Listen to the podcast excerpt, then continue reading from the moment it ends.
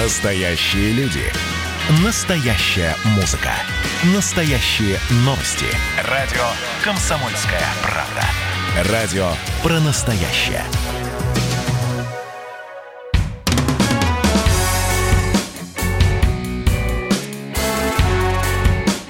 Я ж бать. Привет, меня зовут Валентин, и у меня четверо детей. Знаете что, младшие дети обречены, и, даже не знаю, в хорошем смысле или в плохом, я к тому, что подход к воспитанию младших и старших детей категорически разный, особенно если разница приличная. По себе судить не могу, потому что моему младшему только-только полгода исполнилось, я его, по сути, не воспитывать даже еще не начал. Ну а так могу дать строгача маленько, когда он капризничает, но это разве воспитание? Смотрю на своего младшего брата и сравниваю его со со старшим. Ну, не с собой же сравнивать. Так вот, к ним был настолько разный подход, что складывается ощущение, что они воспитывались в совершенно разных семьях. Младшему сейчас 22, вспоминаю старшего в этом возрасте. Ну, разные же люди. Да, оба закончили универ к этому возрасту. У обоих уже стабильная работа, но разные. Нет, не то чтобы один лучше, а другой хуже просто разные. И детство у них прошло по-разному, потому что разный подход. На старших родители учатся, а к младшим они уже пытаются эти ошибки учесть. Эта фраза сейчас в таких кавычках, что даже представить сложно. Еще есть мнение, что первые дети появляются потому, что надо, ну, типа семью создали, а какая же семья без детей, а младшие, особенно если разница лет 10-12, ну, типа для себя. Это все чушь. Детей рожают либо потому, что очень хотят, либо потому, что нет мозгов. Есть еще тезис. В воспитании младших родители учтут все ошибки со старшими. А какие ошибки? Что привело к тому, что в 12 лет он вас не слушает и не реагирует на просьбы? Может быть, то, что вы его не пороли? Или то, что дали попробовать конфету в полтора года?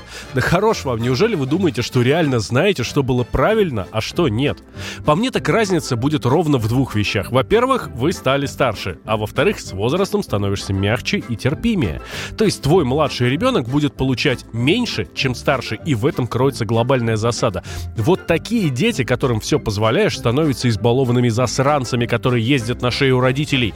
А там еще бабушки с дедушками подключаются, и контроль теряется окончательно. Хотя есть и другое мнение. Оно, правда, женское, но мы же великодушно в нашем мужском кругу можем такое выслушать. В общем, моя соведущая Тута Ларсен говорит, что к своему младшему ребенку поняла, что не надо детей ломать. Надо просто жить с ними и немного подстраивать под свое видение мира. Я вот к этому еще не пришел. Считаю, что хорошим человеком не рождаются, а именно становятся. И по этому пути надо вести. А кто это может сделать, если не отец? И вести надо достаточно жестко. Учить жить. Как в воде. Научи плавать и переплывет Ла-Манш. А если просто бросить в воду, то он и будет там болтаться как...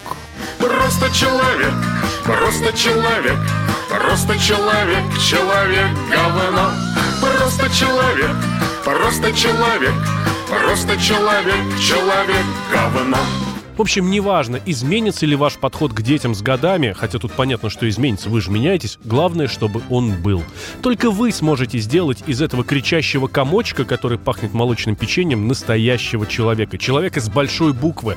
А потом всю жизнь будете им гордиться. И когда он вас приведет в ресторан на семейный ужин, вы будете смотреть на него через стол за разговорами, а внутренний голос для вас отметит «Это мой сын». С вами был Валентин Алфимов. Ищите новые подходы.